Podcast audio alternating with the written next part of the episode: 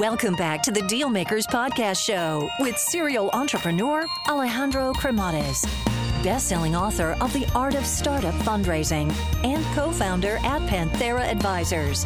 In this podcast, we ask our guests about their successful acquisitions and financing rounds. Hey guys, so just a quick overview here on Panthera Advisors as I think it might be of value to you. So, Panthera Advisors exists in order to help founders that are in the process of raising capital or get their company acquired.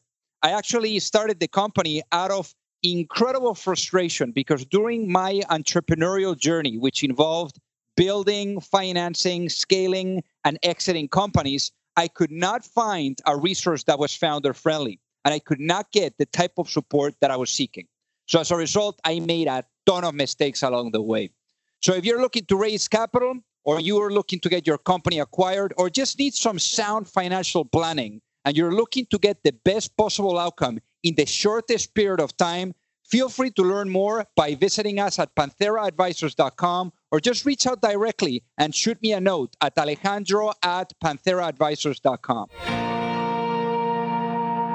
Alrighty, hello everyone, and welcome to the Deal Maker Show. So today we have a founder uh, from Europe, uh, and it's pretty interesting the story, you know, on how he has gone across different continents and building and scaling and and exiting, you name it. So I think that we're going to learn quite a bit. So I guess without further ado, let me welcome our guest today, Max Bittner. Welcome to the show. Great to meet you, Alejandro.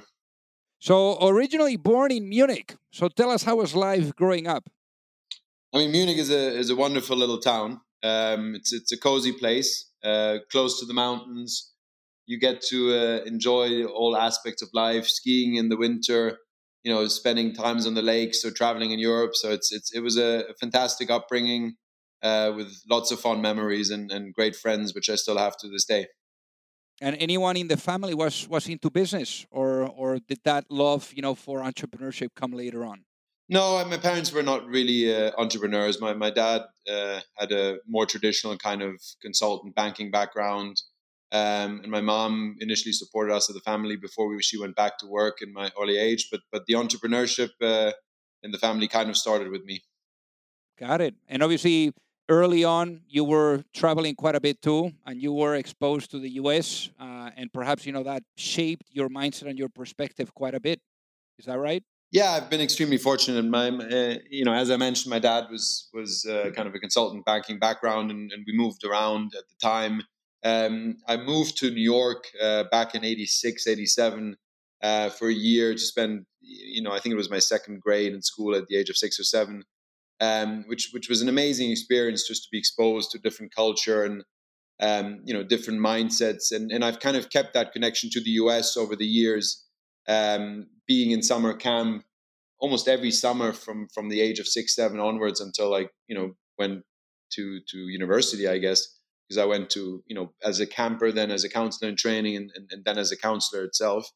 Um, and it's been always amazing to to kind of meet different people from different kind of walks of life and i think it's really changed and and, and, and inspired me to have a very kind of global um, experience. That's amazing. That's amazing. And obviously, uh, as as we've chatted offline, you know, I used to do that too, going to summer camps, and you know, definitely gives you a, a different perspective being here in the US. Obviously, you came here to the US later on, but before even that happened, you moved to Scotland to finish high school. How how did that happen? Yeah, I think my my parents at some point, I was about 15, 16, um, realized that you know there was a lot of things distracting me in beautiful Munich um, you know you're you're you know a young man and, and and you're growing up and you know there's many things you prefer doing than uh, studying as hard as you can for your your high school graduation. Um, and they had the wonderful idea to to send me off to boarding school in the UK and, and we've looked at a couple of schools. Most of them were in England. And one of the schools we looked at was up in you know somewhere north of Edinburgh uh, in a city called Perth uh, and I went to a we went there on a on probably the one sunny day that they have a year. Uh, it was a beautiful setting, you know, in the green hills. The sun was shining. The kids were coming from church wearing their kilts, kicking around a rugby ball. Um, and you know, I just saw the the glowing in my parents' eyes because you know this seemed like a beautiful place. Um, and then you know, a couple of months later, I was uh, then sitting in what was not sunny anymore, Scotland, and, and exposed to constant rain. But at least that uh, you know, forced me to to focus back on school. I hear you. And talking about school, you ended up studying economics and history in London. So why economics and history?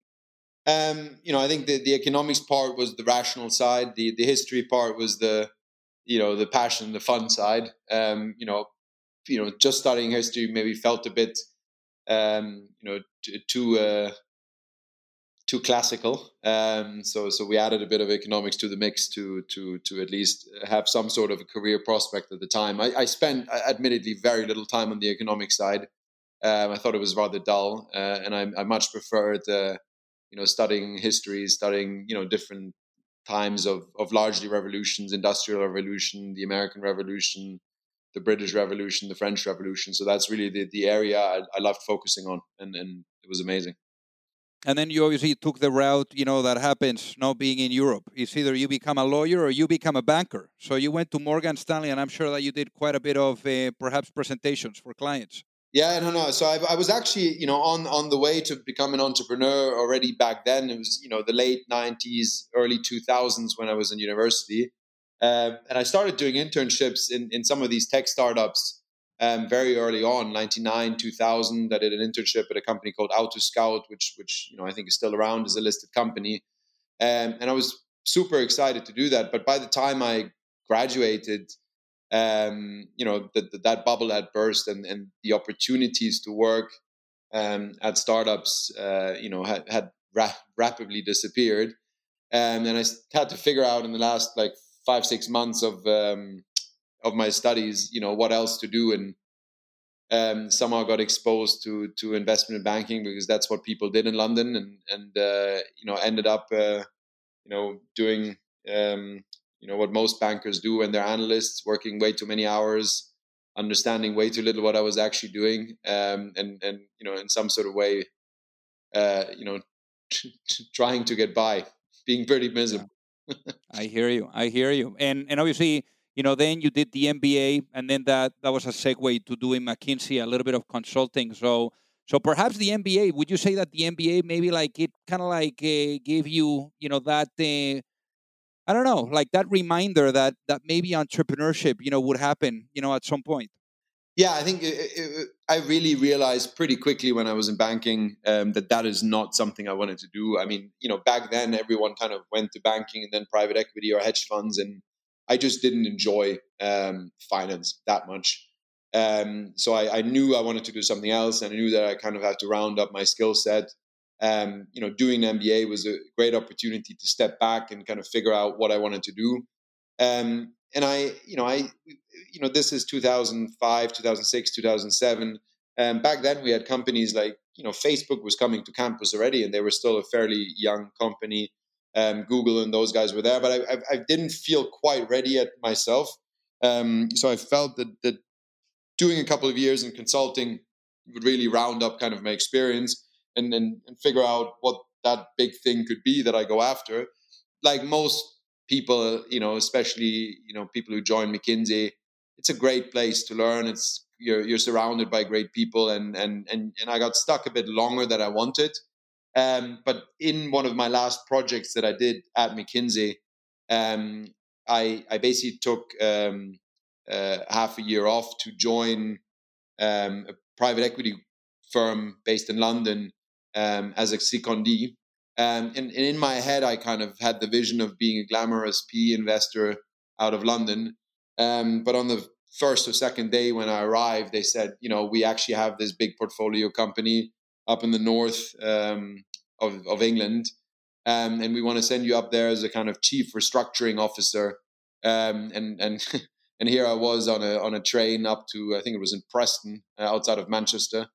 Um, and I spent the next, next like four or five months um, helping to to turn around that business, um, which was an absolutely incredible experience. Just just kind of being there in the thick of it, having the responsibility, you know, dealing with with real problems um, you know, it's it's it's a bit like the the Matrix. You know, you you kind of get exposed to the blue pill or the white pill. I can't remember which one was which. Uh, and once you take the pill and, and, and experience that that real life, um, it's very hard to go back. So in my head, I was basically, you know, sold and, and ready to leave. Um, and then it took about another six, seven months uh, for me to, to leave McKinsey to, to kind of pursue the opportunity uh, with Lazada and, and, and, pursuing the e-commerce opportunity uh, in Southeast Asia. Yeah, and obviously Lazada, it was um, your your first rodeo, your first baby, no? And uh, and obviously here, you know, like there was a conversation that happened with uh, with your significant other, uh, and basically it sounded like the idea of uh, bringing the business to life, you know, happened very quickly, and all of a sudden you find yourself in Asia. Is that right?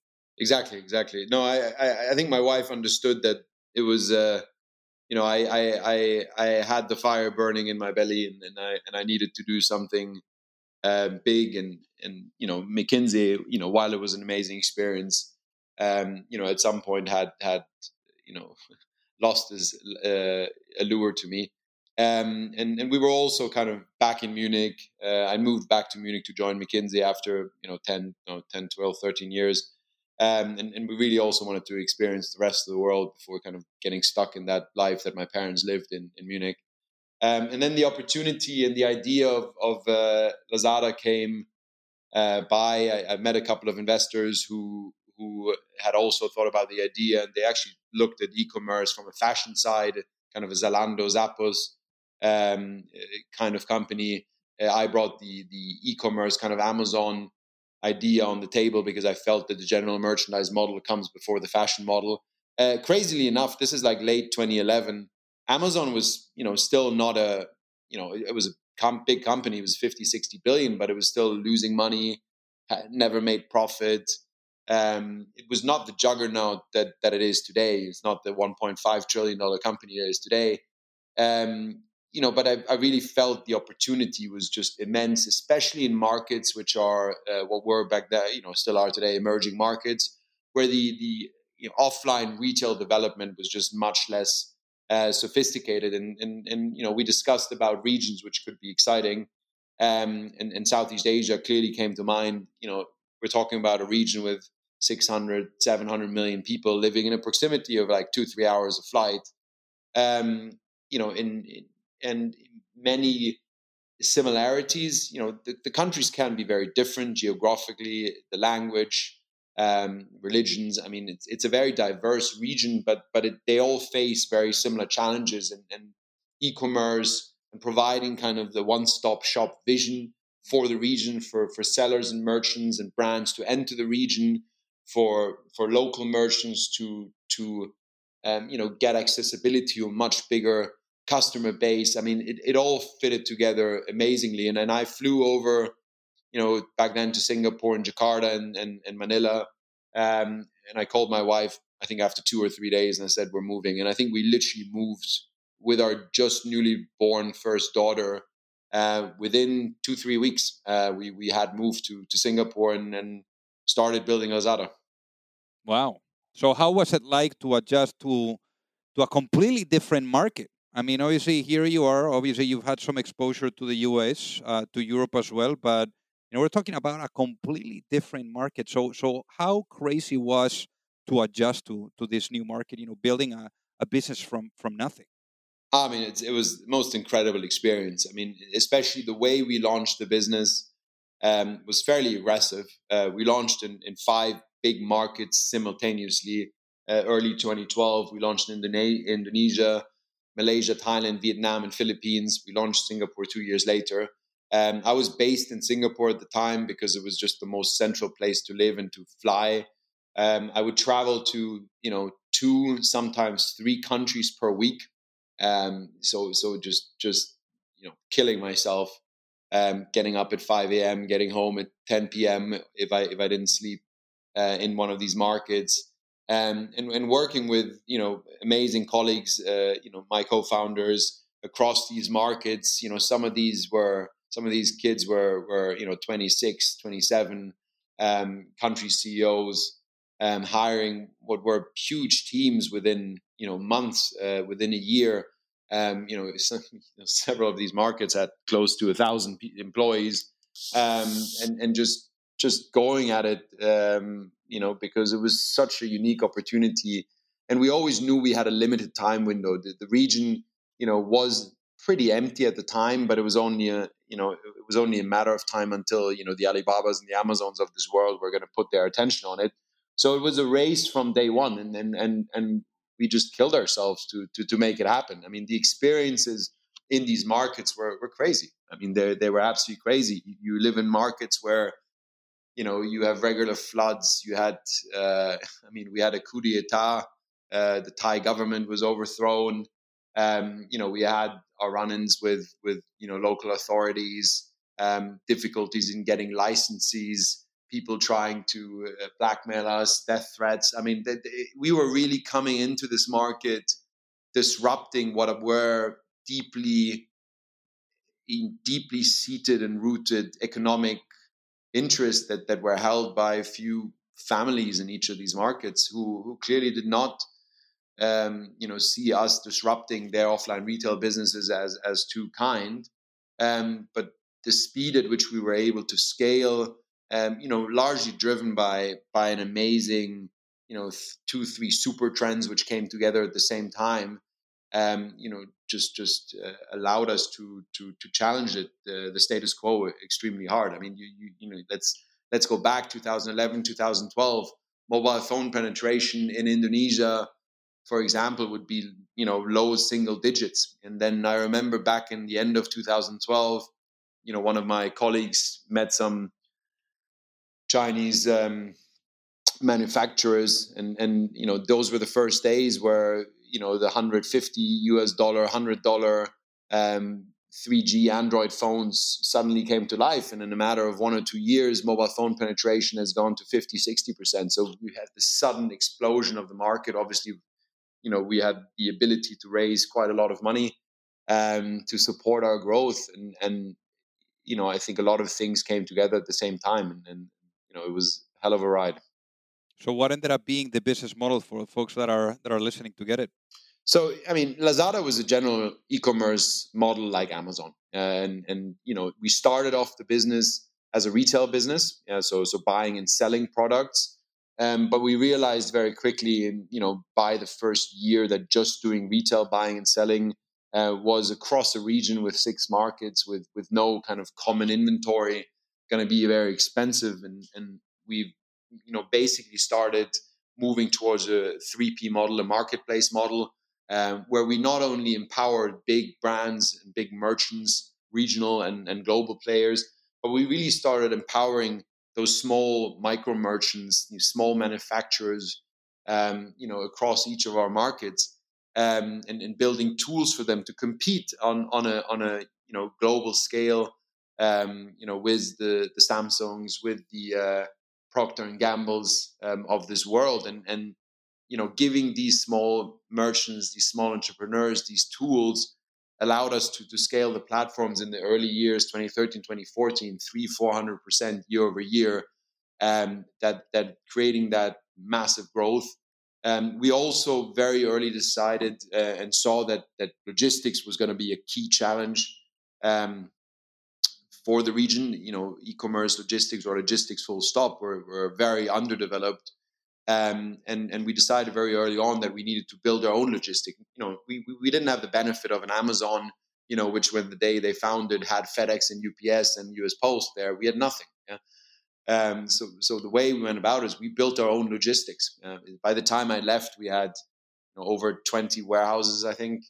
Um, you know, we had logistics workers, you know, north of ten thousand across warehouse, our own last mile fleet. We worked with more than hundred different um, regional and local um, uh, logistics providers. I mean, it, it was a massive uh, logistics machine that, that really amazing. helped us combine that with the, the merchants to, to scale the business to, to what it was at the end.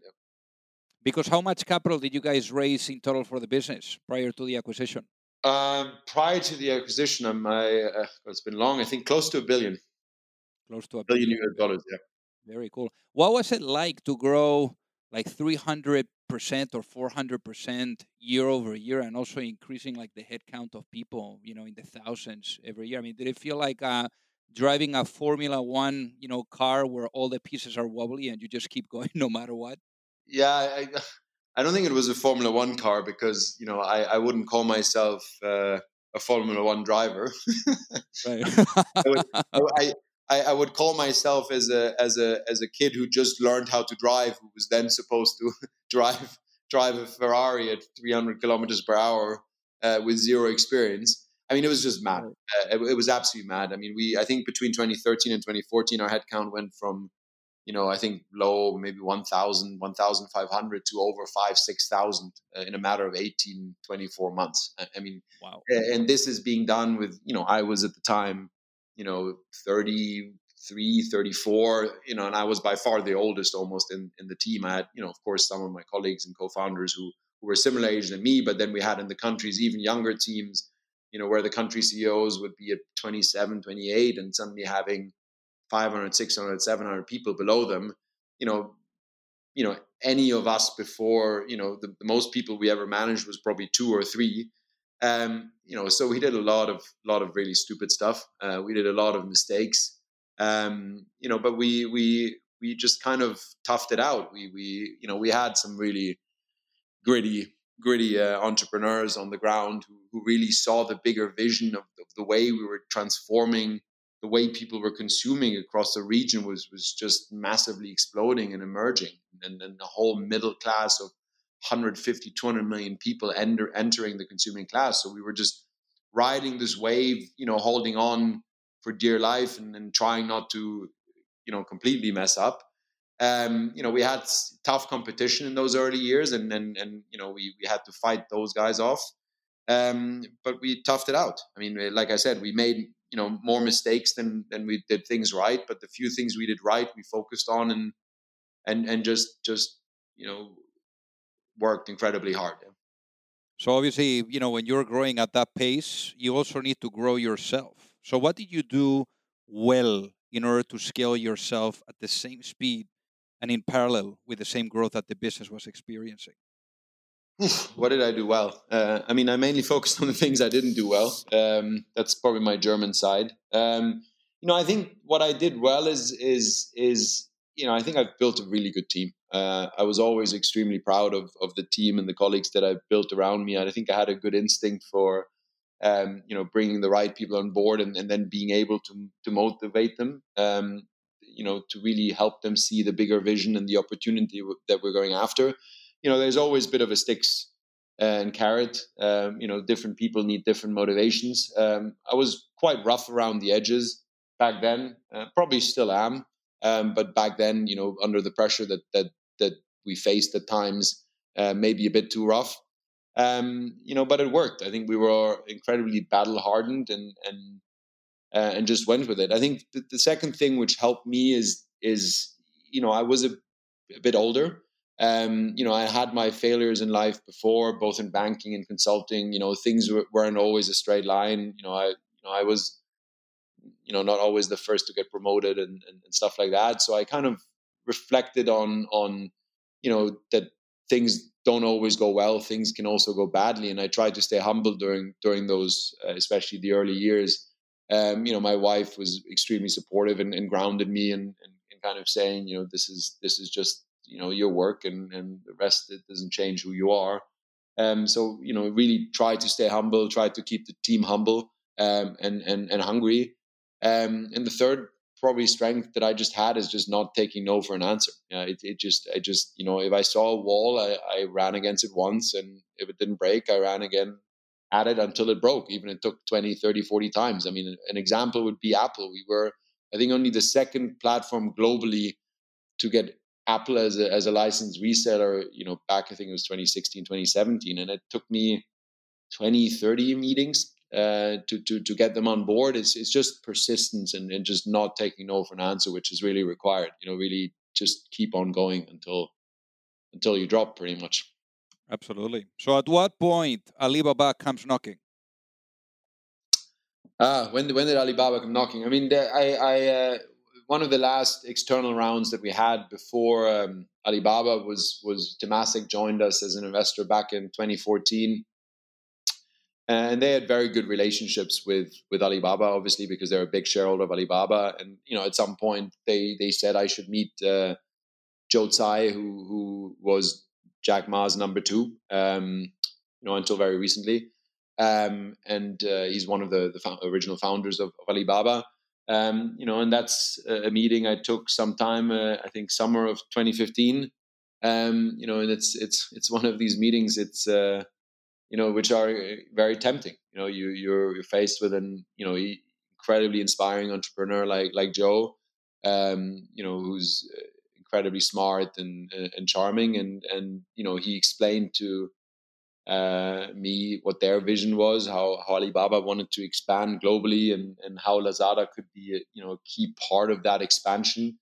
Um, you know, and I really saw the opportunity um, of of of doing that and the experience of that. Uh, you know, like I said, I mean, we've we've we've been through you know three, four incredibly wild years, um, and you know the ability to get support, um, some stability, um, you know, experiences, having people you can learn from, um, getting technical support, getting financial support in what you know was becoming and, and continued to be an incredibly competitive environment. There were rumors about Amazon, Amazon coming into the region. Um, you know, a lot of it made a lot of sense at the time. You know, it's it's it's not an easy decision um, to to you know selling you know what is your baby, um, but but it made a lot of sense uh, at the time, and and we started having discussions um, which lasted quite long um, to make sure that that all sides are are happy. Um, but in the end, they were uh, successful, and I think both sides are, are very happy with the outcome. So, how long did it take from start to to finish to actually you know signing the asset purchase agreement i mean the agreement oh i mean that took until I, mean that took until 2016 i mean that was a long discussion a long negotiation a lot of sleepless nights yeah. Got it. So then so then what were the terms of the deal that were announced?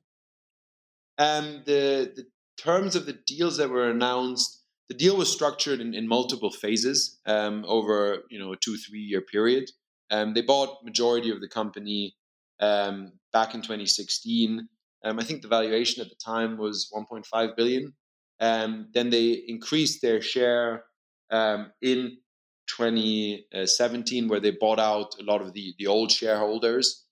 Um, um, I think the valuation back then was then 3.1 billion US, um, and then they bought out uh, the remaining shareholders uh, over the, the, next couple of years. And I basically exited the business um, March uh, 2018 after about two years of, of helping the transition and making sure that that you know this really becomes a, a core part of Alibaba.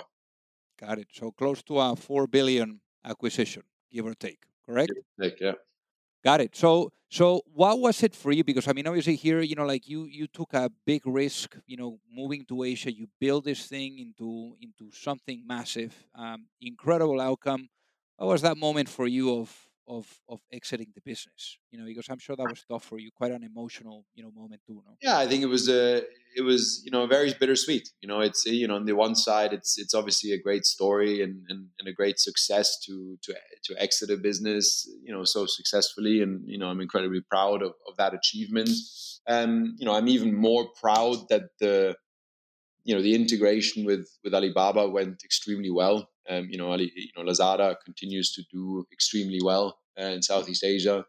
Um, you know, under the stewardship of, of Alibaba. Um, so, so really, kind of making the the, the brand, you know, outlast the the founder. Um, you know, was extremely important for me and and and, and mattered a lot to me. Um, but the, you know, the bitter part is is you know you you have a business which you grow from from nothing um, which you put a lot of blood, sweat, and tears in, and and then suddenly from one day to the next, you're you're a general without an army. I mean, you you wake up in the morning and you're like, what now? And I thought that was a incredibly difficult period for me because I felt that I was still eh, absolutely in my prime. I still, you know, I still loved, you know, building a business, driving a business, working with a team, um, you know, changing changing the world and and and, and you know thinking about how you can you know drive a revolution in some sort of way um, and then you wake up you know one day and then you know you have nothing to do uh, um, which which is very sad and, and you you know you still miss your colleagues you miss your company um, and and you know you you you kind of have to figure out what's next and i you know i, I reflected a lot on you know who i am what i did well what i didn't do well um, and you know came to the conclusion you know, fairly fast, probably too fast. Most people said I should take, you know, a year off or so.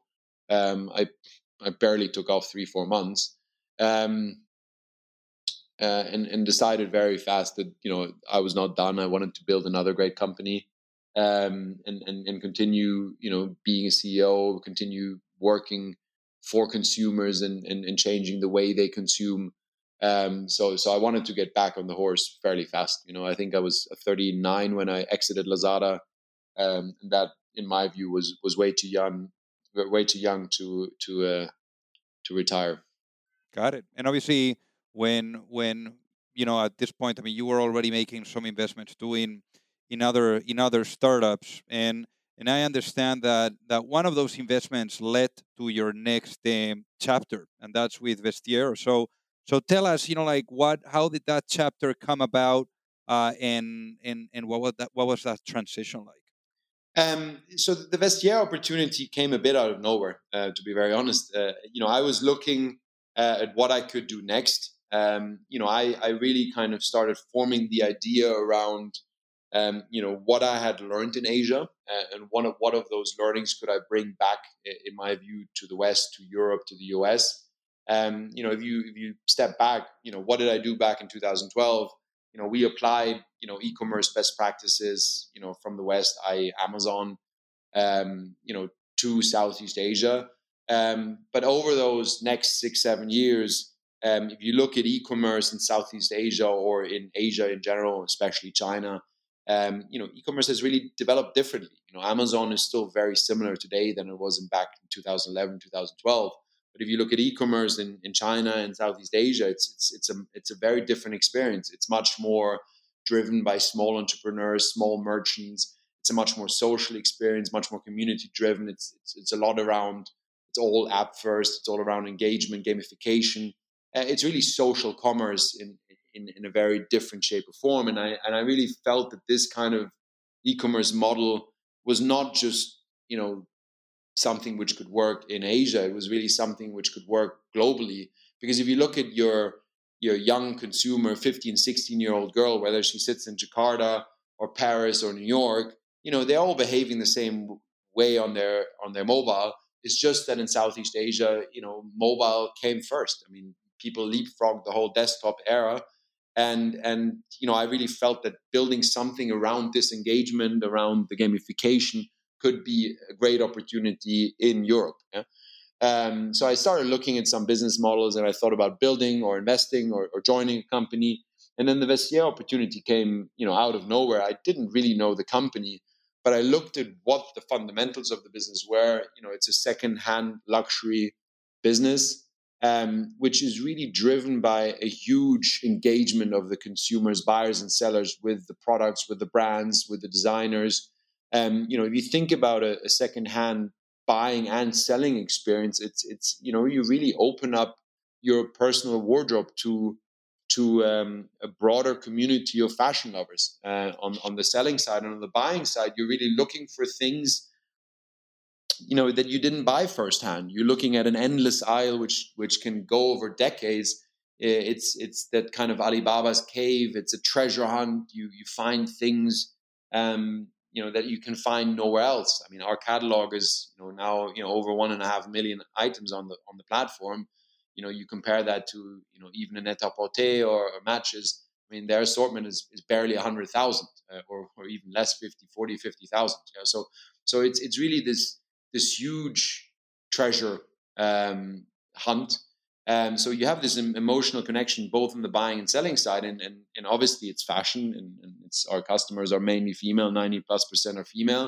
So girls in luxury fashion, I think the only comparable is is boys and, and football, um, or rugby, or or basketball, or depending on wh- where you live. So it's it's you know people are really engaged, and I thought that this idea to build on this engagement, you know, through these learnings around social commerce, gamification, engagement, you know, is something to build on and and, and you know I spent time with the investors, with with the, with the business, and I got more and more excited about it. Um, you know that was really the first big pillar. Um, you know that that you know triggered it. Um, you know I felt that my experience from Lazada, um, just the sheer scale that Lazada had, you know, would allow me to to bring a lot of best practices to Vestiaire. And then finally, and I think that that was really the clincher was was this whole concept that secondhand is is ultimately you know circular is an incredibly sustainable business, and and we're living in a world where Paris can have you know north of 40 Celsius um, in the summer, and and you know we all know that we need to do something, and and you know I have three daughters now. Uh, you know I want to leave the, the the world in a better place than than what I found it. Um, so that responsibility and opportunity to to do something about it was was incredibly inspiring.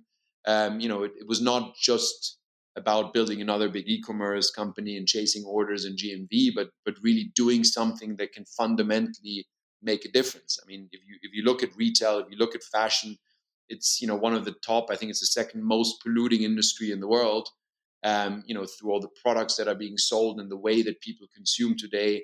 You know, fast fashion being being you know one of the biggest culprits of of um, pollution, and and secondhand really bringing a real real solution. You know, I think that really really got me uh, very very excited very fast and, and those three things put together uh, were enough to to get me to join the business as a CEO to um, to also invest in the business um, to to really you know feel like this is mine um, and and then you know you know go for it again basically. And how did you join as the CEO? I mean, was this a conversation that happened at a board level? Something that you know maybe one day you receive a call and they're like, hey, you know, like we would like for you to jump in, or or why did you did they bring you as as the CEO of the business? Um, I mean, they were thinking at the time to. There were several founders in the business. Uh, the, the, main founder, who was the, the chairman CEO, um, you know, I, I think there were just you know the ideas that, that it was time for him to to to to move on. Um, you know, to really bring a bit more experience, a, a new vision, a, a broader vision uh, into the business. Um, and I started having discussions with some of the investors, um, you know, what that could look like. Um, you know, and I think the opportunity became very clear for both sides on on on you know what it would mean for them, what it would mean for for me, and and what difference I could bring to the the business. So obviously, when when you come in, you know, into into a business, obviously this is a, a different type of journey as as building and scaling something from the ground up. You know, you're you're coming in where there is something already built. Like how did you come? Because you joined you know a couple of years ago. This company was founded in 2009 so so how would you say that that especially maybe like your background from mckinsey and from investment banking how do you think that you applied some of these lessons to really take a look at what worked and what didn't work and how did you really like apply that vision so that everyone could get really moved by it and inspired by it and and and and and, and get things to be shaping up a little bit?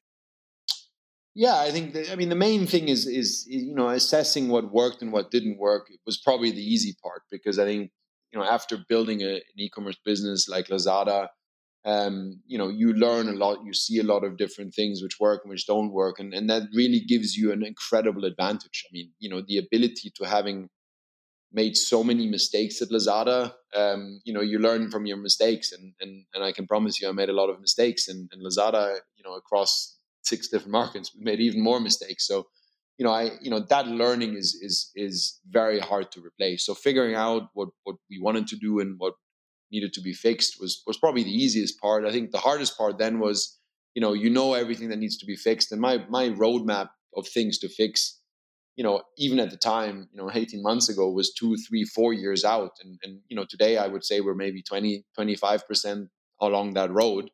Um, you know, the question was then, you know, much less what do we need to do, but, you know, how can we do it and how fast can we do it? And, and, and really getting some, um, you know, support on that. So I brought, brought a few people from, um, you know, some of my old colleagues at Lazada wanted to, to continue working with me and, and they came along. Um, I still, you know, kept a very strong team at Vestiaire. I mean, the team at, at Vestiaire had huge strength, um, and and the two sides were very complementary, uh, working together. Um, you know, they really represented the the, the old the fashion DNA um, that a, the business has built around. They they built this incredible community of fashion lovers. And, and you know, my side and, and some of my colleagues from Lazada brought the, the e-commerce, the tech experience and then we really tried to merge these businesses together and, and, these experiences which was not easy i mean there's there's clearly some you know some challenges that we faced, uh, you know, getting to know each other. Um, but the key in these kind of moments is to really rally around the vision. You know, where is this business going to be in 10, 20, 30 years? And, and really that belief that I hold that, you know, the founders who are still there, uh, Fanny and Sophie, who, who I, I, you know, who really represent that fashion DNA and who I really wanted to have continually co-leading the business with me.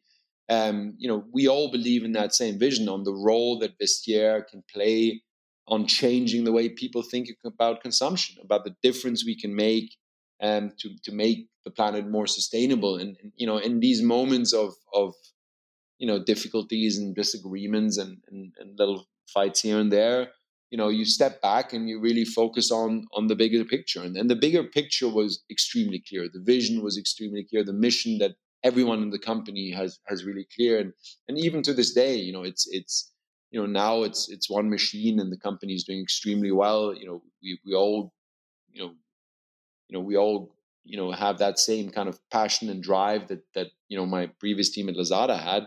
Um, but it's still every day we remind ourselves, you know, what is the bigger vision? What are we trying to achieve? How are we changing the way people consume? What can we do to make a difference? Um, and and that's just incredibly motivating you know, every day. That you're actually waking up in the morning and saying, you know, I'm actually doing something against this huge threat the world is facing, you know, which is global warming. And and you know, I think in especially in this day and age of, of COVID, um, you know, that, that we've all kind of gone through and are still going through over the last five, six months, um, you know, just reminds ourselves that the threat, um, you know, that we're facing through global warming is, is, is, is, exponentially bigger than, than what we've gone through. So the need for action is really now and, and, and running a business, which is not, it's not a charity. I mean, we're a business. We, we, we succeed if we make people more act more circular, act more sustainable. So they buy and sell, uh, you know, you know, used clothes. They extend the life cycle. I mean, the the, the pinnacles of, of sustainability are um, reuse, repair, recycle, and and we we provide a real solution to that.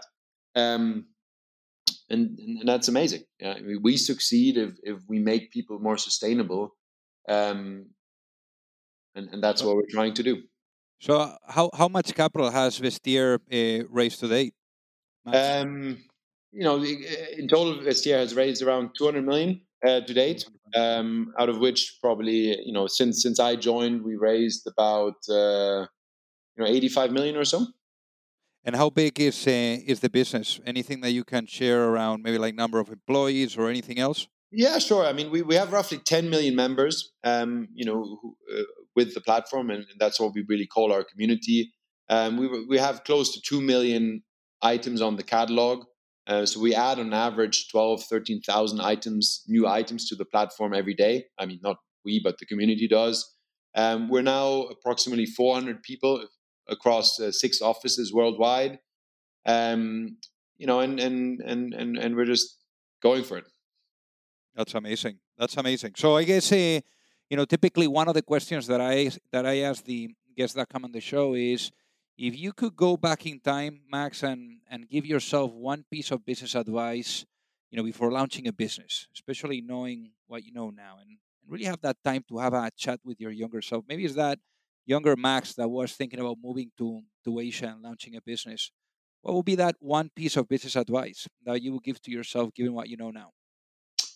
Um, that's a that's a which is one. I mean, there are many things I would tell myself. I think that the main one is really um, being very very clear why you're building the business, why why why you are building business, what is important for you every day when you build a business, and and once you know you know for me that was very very clear. Lazada was very very clear to Vestiaire, but it is extremely important just to um, to communicate that over and over again to the teams to really remind people why you're doing things because once everyone is aligned around the vision and the mission of the company you know so many of the small little disagreements and arguments um, you know disappear. And and you know while you you know while you know that is obvious and and as a founder you know that for yourself and even your your co-founders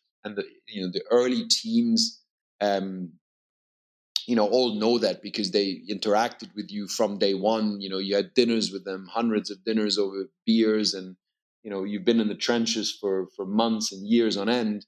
You know, everyone knows that.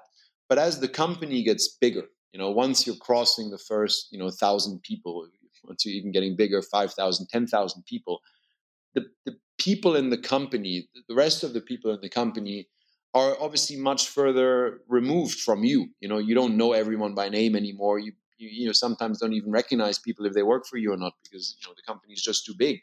And, and, you know, some of these younger um, team members also don't know some of the other founders. So you start having that, that one degree of separation and they don't understand that that drive that mission that vision that that you're trying to achieve and the whole communication um, with the broader audience, the repetition of, of how often you just say, you know, this is what we're trying to achieve and this is how we're going to achieve it, is become so vital. And, and then you see these companies um, that have passed the test of, of not just growing over one or two decades, but really have outlived, you know, the founders and the, the original entrepreneurs and lasted 50, 60, 100, 150 years. You know, one thing that these companies all have in common is that they have incredibly clear joint mission, uh, very clearly defined uh, values, and they're extremely good at, um, you know, in some sort of way, the, the propaganda which which you know you over and over repeat. And I think you cannot start early enough uh, as as a founder, as an entrepreneur, to to to practice that because you know when you get into this growth period of 100 plus percent you know you you you so fast become reactive versus being proactive because things are just flying at you at a million miles per hour and you're just you're just reacting you're defending you're just trying to keep everything together. And, and, and you know at that point at some point it's i'm not saying it's too late. You can always you know restart that because it becomes much harder to build that you know that that that joint propaganda uh, across um, you know what matters and to to really institutionalize that. So I think that's really the key thing that I've I've learned and and which is extremely important. I love it. I love it. So Max, for the folks that are listening, what is the best way for them to reach out and say hi? Um, probably the best way to, to reach out is just to write me an email. I mean, my email address is pretty simple. It's it's max at vestiairecollective.com. Um, you know, I really try to, to answer all the emails uh, that I get. You know, if I don't, uh, you know, don't take it personal. Um, you know, maybe something distracted me at that moment, or I, I just, you know, I was too tired to reply. Uh, be persistent. Um, you know, I, I, I, I love interacting with people, and I love, you know, sharing my experience. But most importantly, I also love learning from other people. Um, so just reach out, and and and you know, uh, always happy to meet new people. Amazing. Well, Max, thank you so much for being on the Deal Maker Show today. Fantastic. Thank you so much for having me. If you like the show, make sure that you hit that subscribe button. If you could leave a review as well, that would be fantastic. And if you got any value, either from this episode or from the show itself, share it with a friend. Perhaps they also appreciate it. So also remember that if you need any help, whether it is with your fundraising efforts or with selling your business, you can reach me at alejandro at pantheraadvisors.com. You've reached the end of another episode of the Dealmakers Podcast. For free resources and materials, head over to alejandrocremades.com. Thank you for listening and see you at the next episode.